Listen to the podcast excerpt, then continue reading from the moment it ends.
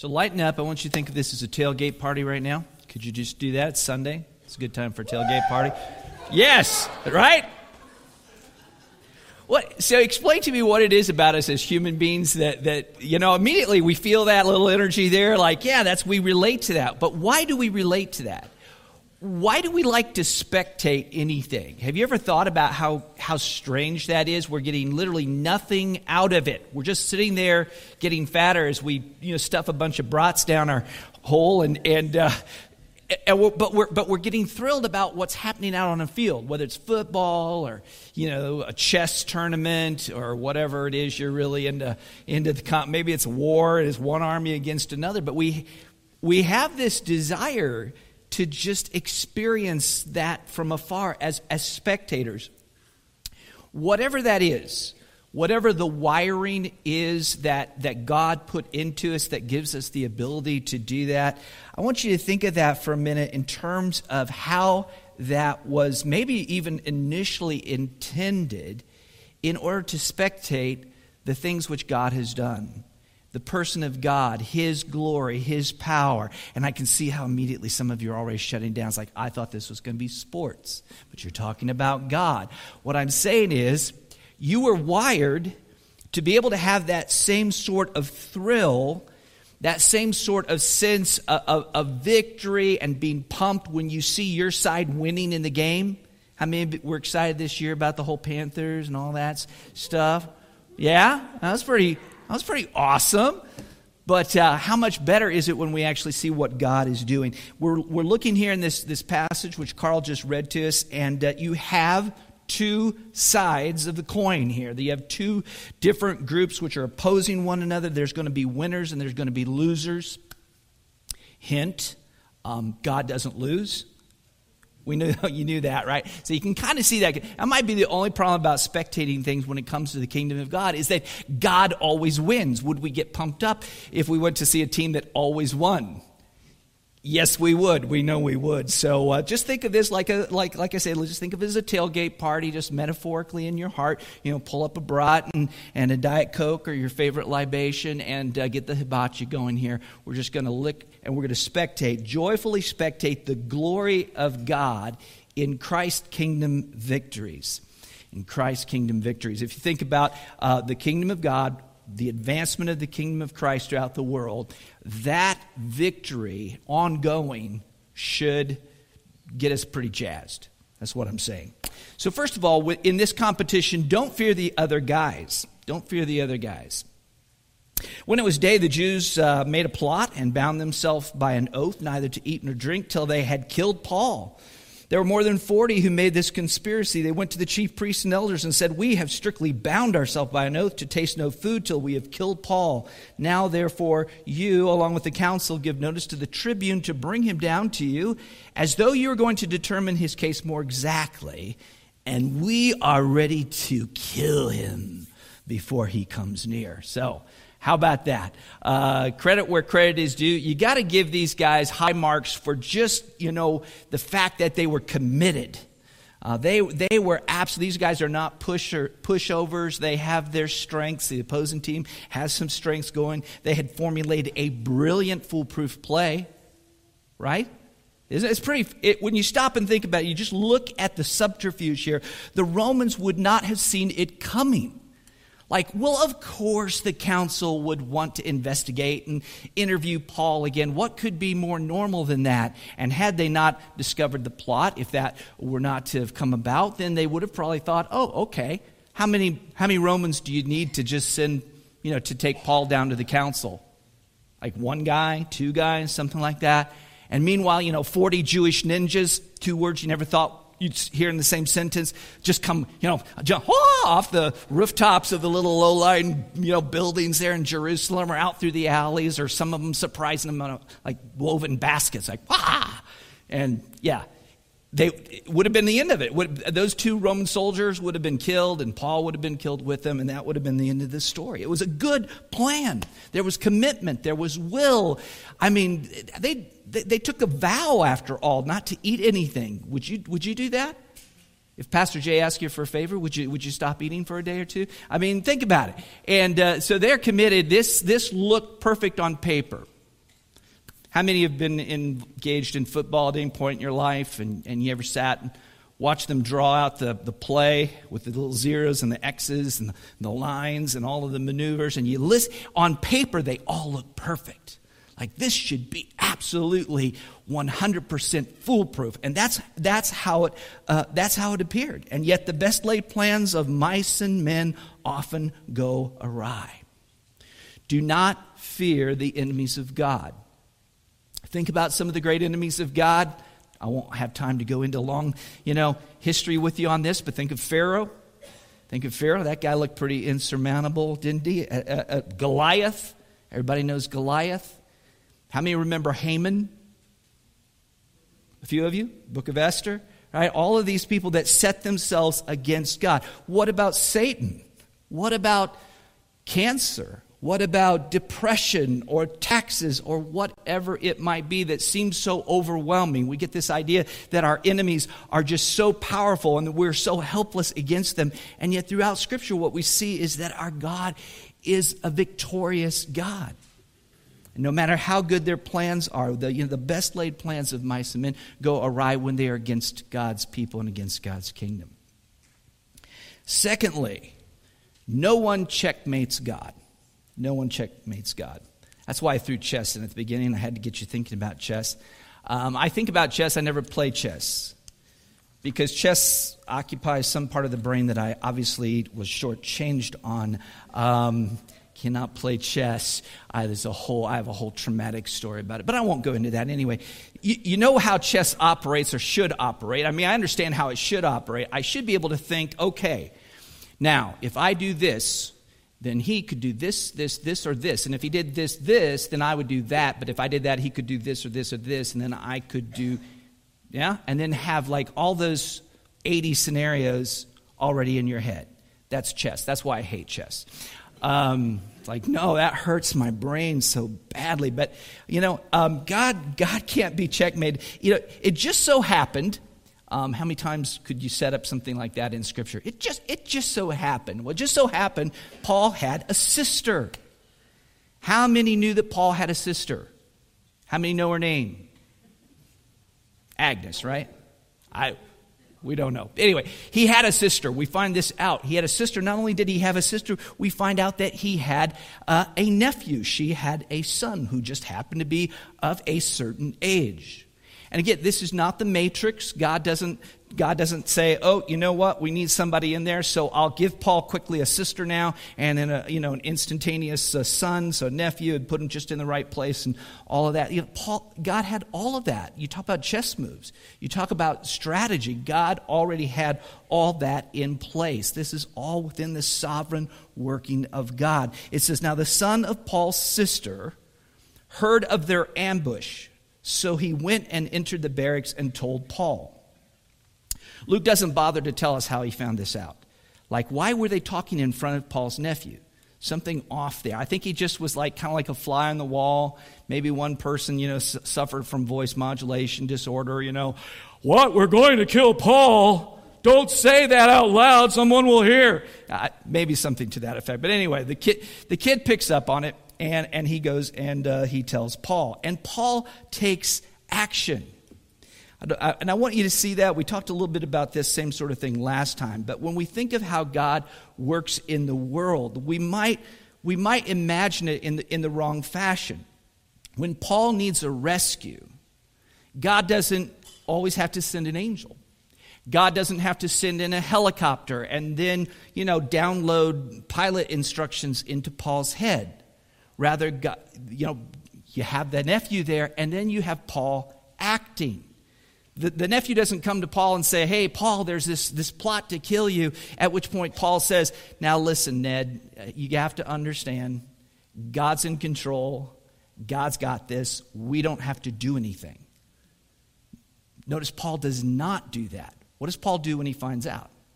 Paul, Paul understands, I, I think Paul understands how God works. My nephew's bringing me this information. That didn't come from nowhere and nothing. God gave him that information for a reason. Now I have that information. And so he sends for the centurion in order to send him uh, on with the boy to see the tribune. When we come to believe in God's sovereignty, it doesn't mean we sit back and disengage. The young man goes, he, he talks, he, he tells the, uh, the tribune, it says, and he said, The Jews have agreed to ask you to bring Paul down to the council tomorrow as though they were going to inquire somewhat more closely about him. But do not be persuaded by them, for more than forty of their men are lying in, in, ambush for him, who have bound themselves by an oath neither to eat nor drink till they have killed him, and now they are ready, waiting for your consent. So Claudius Lysias gets this information. He's the tribune that we've been. You, have you been kind of tracking with the story, and you remember the tribune? He's been part of this story from the get go. Now we, we, you know, we, we, we get more insight. We later find out his name's Claudius Lysias, and he is not going to let this. He's just not going to let this happen on his watch. This isn't really about Paul. This is about Rome. This is about the pride of Rome. This is about his soldiers. You know, the thought that, that, that these assassins would come and attack his men and attack a Roman citizen under his care absolutely was not going to happen. No one checkmates God. The God who called the universe into being, who knows its every molecule and subatomic. I know I mentioned this last time, but uh, to me, it's just it's a it's a it's a thought that has been really pre- very present in my mind lately. That if you're God and you and you brought the universe into being and you literally know every subatomic quark, every particle, then nobody's going to outmaneuver you. Nobody's going to checkmate you. For us, this is not only good news, but it's something when you get a hold of it and you start reading this into and understanding, uh, reading it from the passage as, as it speaks to you in this way, it ought to make us stand up and cheer we ought to have the same rush or the same feeling of our side winning when we re- I know it's 2000 years ago and maybe that starts to you know get a little dusty to you but but this is huge because this is the same God who is still operating today through the gospel through the church through the missions of, uh, that are that are in all places in the world. God is winning and God will not be outmaneuvered. Flip side of that by the way if you're setting yourself against God and you see this you know, I don't know how big a brain you have, and maybe you're really good at chess, and maybe you can hold 50 different moves in your mind at one time when you see the, the little piece move on the. Maybe that's you. Yeah. Look who you're up against. If, if you set yourself against God, you're going to lose. So don't do that. Don't do that. God can simply make an army to be his own. God can make an army to be his own. We have a battle here that isn't a battle. it was a it was a pending battle which get, gets kind of called off. You had the two sides. You had two armed forces arrayed against one another. On the one hand, you had the forty, you know, crack Jewish ninjas that were ready to leap out and try to get at Paul. And uh, what has Paul got going for him? Did you, did you do the count as you went through here when you looked at the text? So there's 40 elite ninjas ready to attack 470 Roman soldiers. Yeah. So the tribune dismissed the young man, charging him, Tell no one that you informed me of these things. Then he called, okay, count, do the count in your head. Uh, two, uh, two of the century, uh, sorry, get ready, 200 soldiers, 70 horsemen, 200 spearmen to go as far as Caesarea the, uh, the third hour of the night. Also provide mounts for Paul to ride and bring him safely to Felix the governor. And he wrote a letter to this effect. Are you getting the you getting the, the numbers and the ratios there? If they'd had just 10 more, I don't know why they didn't make it an even number. If they just had 10 more, it would have been 12 to 1 odds. 12 to 1. This is a little bit of what you might call a forfeit. It was a forfeit before the game began. Here we got all of the backstory. We understand the plot. We understand all the wheels that had been set into motion. These guys must have been getting hungry and thirsty. I mean, you think about it. If there's one thing scarier than a Jewish ninja, it's a hangry Jewish ninja. And, uh, and how bad must this have been for them when they found out that there were 470 Roman soldiers taking Paul and getting out of Dodge? I mean, the humiliation. They had, they had cooked this plan up. They had been so confident. You know, they had to come in sounding really confident when all the questions came from the high priest and the council like, can you really do it? What's your plan? What does it look like? What have you, you know, they sold the whole thing and it just goes nowhere. It's, it's just a big nothing burger. What happened to them, do you think? Say they must have starved to death or something, right? Well, apparently not. Apparently, so this is my, so the best reading I have on this is that even though the vows that they took back then were really, really sacred, and they would, yeah, they would go to great lengths to keep a vow. Apparently, there was like an escape clause in, in vows like this. Like, if it was absolutely sort of an impossibility, you could go. But can you imagine the breakfast that they must have, you know, had of humble pie?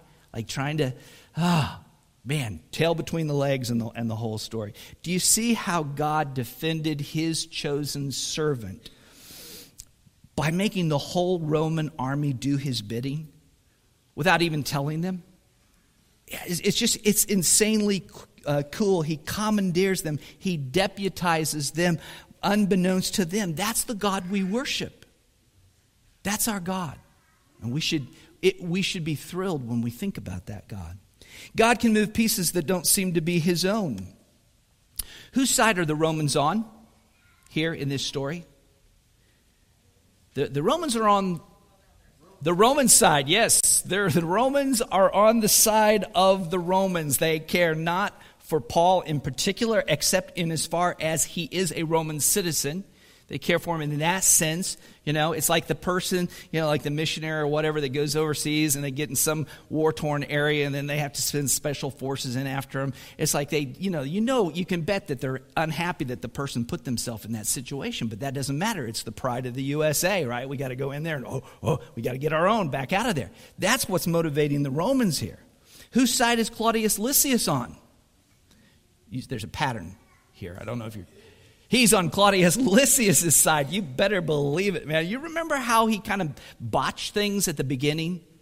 When he arrested Paul, because he didn't know who Paul was. He didn't know Paul was a Roman citizen. He thought he was some Egyptian terrorist, and, and he had Paul chained in a manner that he wasn't supposed to be chained as a Roman citizen, and he had him all stretched out. You know, remember like a, like a hide out drying in the sun, and it was getting ready to scourge him when he finds out, oops, you know, Roman citizen. Um, Claudius Lysias is looking out for old number one here. When he writes this letter, I'm not going to say he lies, uh, but he spins. This is where spin originated, in case you'd ever wondered uh, where political spin started. This is it right here. Um, I'm spinning a little. Uh, Claudius Lysias, to His Excellency the Governor Felix, greetings. This man was seized by the Jews and was about to be killed by them when I came upon them with soldiers and rescued him, having learned that he was a Roman citizen. And desiring to know the charge for which they were accusing him, I brought him down to their council skipped a little there, didn't he? Uh, I found that he was being accused about questions of their law, but charged with nothing deserving death or imprisonment. And when it was disclosed to me that there would be a plot against the man, I sent him to you at once, ordering his accusers also to state before you what they have against him. You notice he's skipping just a couple things and, and he's kind of embellishing just a little bit because he's looking out for himself. He, he, but look at how God is working and how typical this is of God working.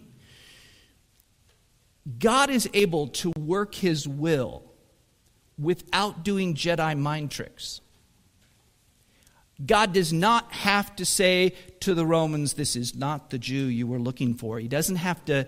He doesn't have to twist their brain or, or turn them inside out. If you go back and you think about somebody like Pharaoh, and maybe it upsets you that, you know, Pharaoh, it says God hardened his heart. But God doesn't, God doesn't take a good heart and twist it into an evil one.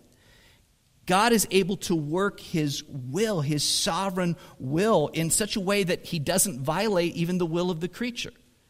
Like they're doing exactly what they want to do, but in doing what they want to do, like Joseph's brothers, God is working his purpose. Claudius is being Claudius. He's self serving, he's spinning, but God accomplishes his will for his glory. How awesome is our God? How awesome is our God? Our God is in control. I am, you know, in, in that going with the whole tailgating sports analogy, I am tempted to call God the goat, um, which it's a little irreverent, I, I, I know, right? But if you, you know what the goat means, I never heard anybody use the term goat till, I don't know, maybe 10 years ago. I don't know when that cropped up, when that started. But now we always talk about the goat and whatever sport it is, there's a goat. You know, you got Michael Jordan in basketball, you got Jack Nicklaus in golf, or maybe Tiger Woods, but I think it's Jack Nicklaus. And, uh, you know, or the great Kevin Martin in curling. Thought I thought you would know that, but but God, I mean, God is God is God. Is, there's there's no one that can compare with Him. Are we, are you ever simply at the mercy of forces beyond God's control? Never.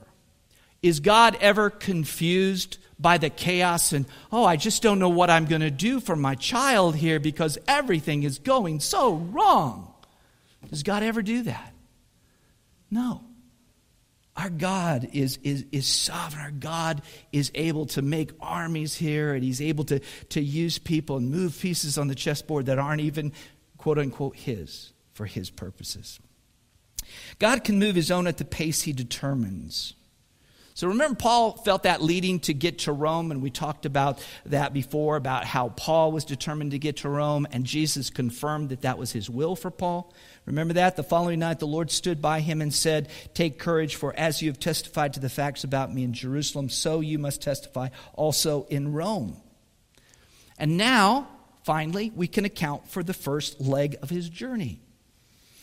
So the soldiers, according to their instructions, took Paul and brought him by night to Antipatris, and the next day they returned to the barracks, letting the horsemen go on with him.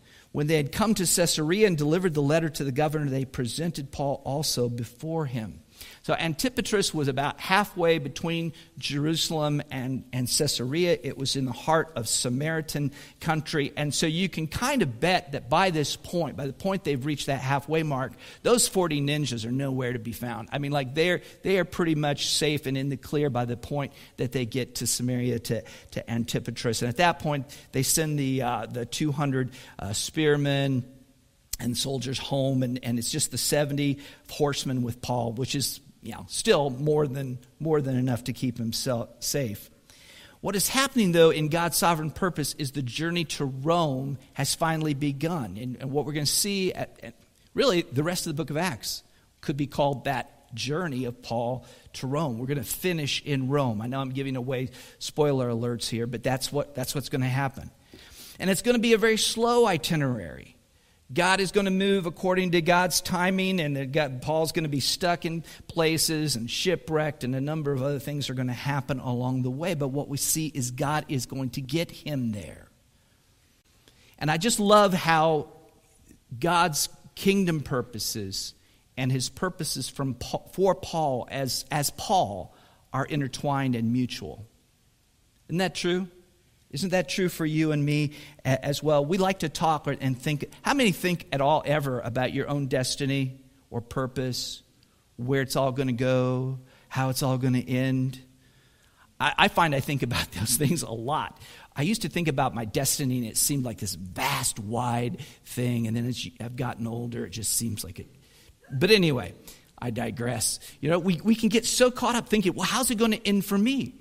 And I want to say to you, it's not that God doesn't care. God certainly does. He, he cares. But our purpose and our destinies for God are intertwined utterly with His kingdom purposes. And that's a beautiful thing because it means God is going to do with us what God wants to do. And we're going to get where we need to go. Now, it might be Rome. For Paul, it was Rome. Eventually, the second time he got to Rome, yeah, right? It was, it was literally the end of his life. But God had that in control, and we know that, that God will get us where He wants us to be. Finally, God will keep guarded what He wants to keep safe. Think about all the, the, the, pieces of this puzzle, all of the human links in the chain of all of these events. The letter from Claudius arrives with Paul and the horsemen and Felix. The governor reads the letter. Paul is now in Caesarea under Roman auspices. It's a relatively safe place for him to be. He stays in a, a, a place, the, the Praetorium, which was actually built by, um, by Herod the Great. It says, on reading the letter, he, uh, this is Felix, he asked what province he, Paul, was from. When he learned that it was from Cilicia, he said, I will give you a hearing when your accusers arrive. And he commanded him to be guarded in Herod's praetorium. So the reason Felix asks Paul about what region he's from is because under Roman law he could have sent him to his home district. But because that would have been so far to go and then so much further for his accusers to come, Felix determines he's going to do it right there. And he, he's living in this, this, the, this place called uh, Herod's Praetorium. This is Herod the Great. You remember Herod the Great? Great builder. Great, great builder, lousy guy but you know, really built a lot of stuff like the temple and so forth. And um, and he built this palace in Caesarea that was magnificent, and it had a prison within it, so they could keep Paul there. Paul is guarded in the praetorium, which is kind of like saying, I don't know, uh, you're guarded at Leavenworth or something like that. Like, yeah, you're guarded, you're being kept safe. But you're not at liberty. Paul can't simply go wherever he wants to go. It's a little bit like having an ankle bracelet not that any of you would know what that is, but um, you know, it's a little bit like that kind of a thing because he's got some freedom, but he can't he can't leave the, the grounds. Probably he has people coming and ministering to his needs and so forth. Do you think Paul was happy with that? And I'm asking you this not on Paul, the visionary apostle who can see God's hand at work in his life. I'm asking you from a human perspective this guy that's been all over the world preaching the gospel, do you think he's happy to be right there stuck in one place for a couple years? You know, humanly speaking, I think the answer to that would probably be a great big fat no. Yeah, Paul knew that, that, um, that he was where God wanted him. What he does see for sure with all of the, the, the, difficulties of it is he knows that, that Lord is keeping him safe and preserving his life within that Roman system. Beyond that, I think he was probably pretty uncomfortable. And I guess that's a lesson because sometimes when God is doing exactly what he wants to do in your life to keep you safe, whatever that means for you, for your spirit, for your soul, whatever it might be, um, sometimes it, he, he puts you in a place to guard you but he might be guarding you in the praetorium, whatever that looks like in, in your case. What we've seen throughout this passage is God's power, our God, the one, our coach, the guy that, that, that controls our team and whether our team wins. He is all powerful. He is all wise, all knowing. Spectate that. This is our God working all things for His glory, for His purposes. All of this serves to advance the gospel. And we ought to be able to take that in, in um, like, we ought to be able to see that like watching a, a Chiefs game or the, or the Panthers. Marvel, Christian, at the God who cannot lose. He is wise. He is at work. He will accomplish His will. If you're going through a lot of chaos and turmoil in your life for a moment, can you just spectate that for a moment? Look at that. Breathe. This is our God. This is the one who is in control. Has God ever failed? Has God's arm been shortened? No, he is at, he's at work. Don't panic. Breathe. Trust him. You say, but I'm not Paul. You know, God had purposes for Paul, and I'm not Paul. I'm not an apostle. Didn't Paul write to the ordinary Roman Christians that in all things God works for the good for those who love him and are called according to his purpose? That's not Paul that he's talking about as much as he's talking to the people he's writing to. And he's talking about people like you and me. Now, you say, but love him and are called according to his purpose.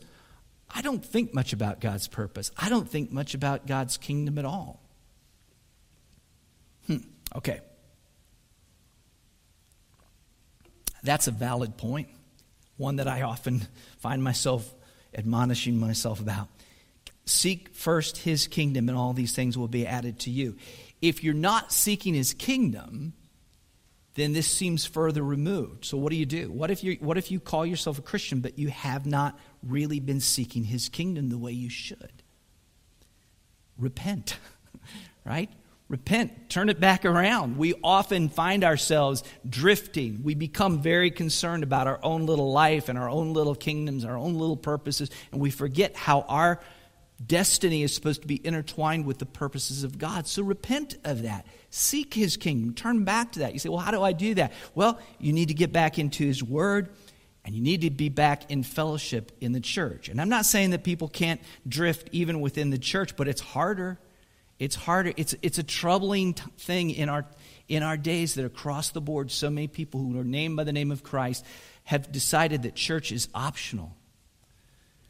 Well, if you spend all of your time out in the world and you all you're doing all the time is getting the messaging of the world, how are you going to stop, start to think?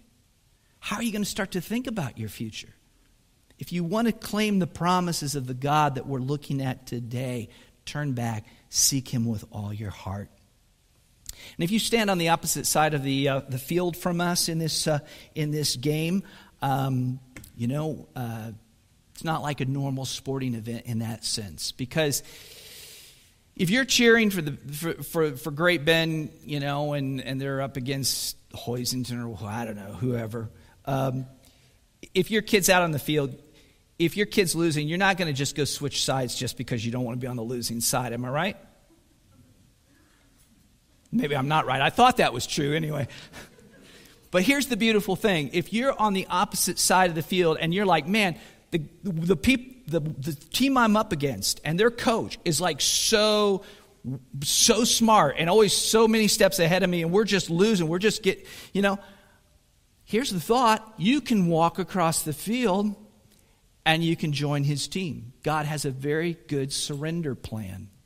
It's a very good surrender plan it's called repenting and believing in the gospel of Christ. And we just invite you to do that today. If you're away from him and, and you you know and you've seen him as the opposing side, look to him now, look to Christ, see in him the, the, the true shepherd of your soul and believe in him. And not only will he save you, he'll save you from your sin, he will save you for eternity from hell, he will save you for eternal life but, um, but he will include you in his family and on his team, and you will be able to spectate the most amazing and glorious God and, uh, and enjoy him forever. Let's pray. Father, thank you for um, the way we can see you at work in the life of Paul. And though we are not apostles, Lord, we know ourselves to be your children, called by the gospel, called according to your purpose. Lord, we pray that you would indeed work your purposes in our lives.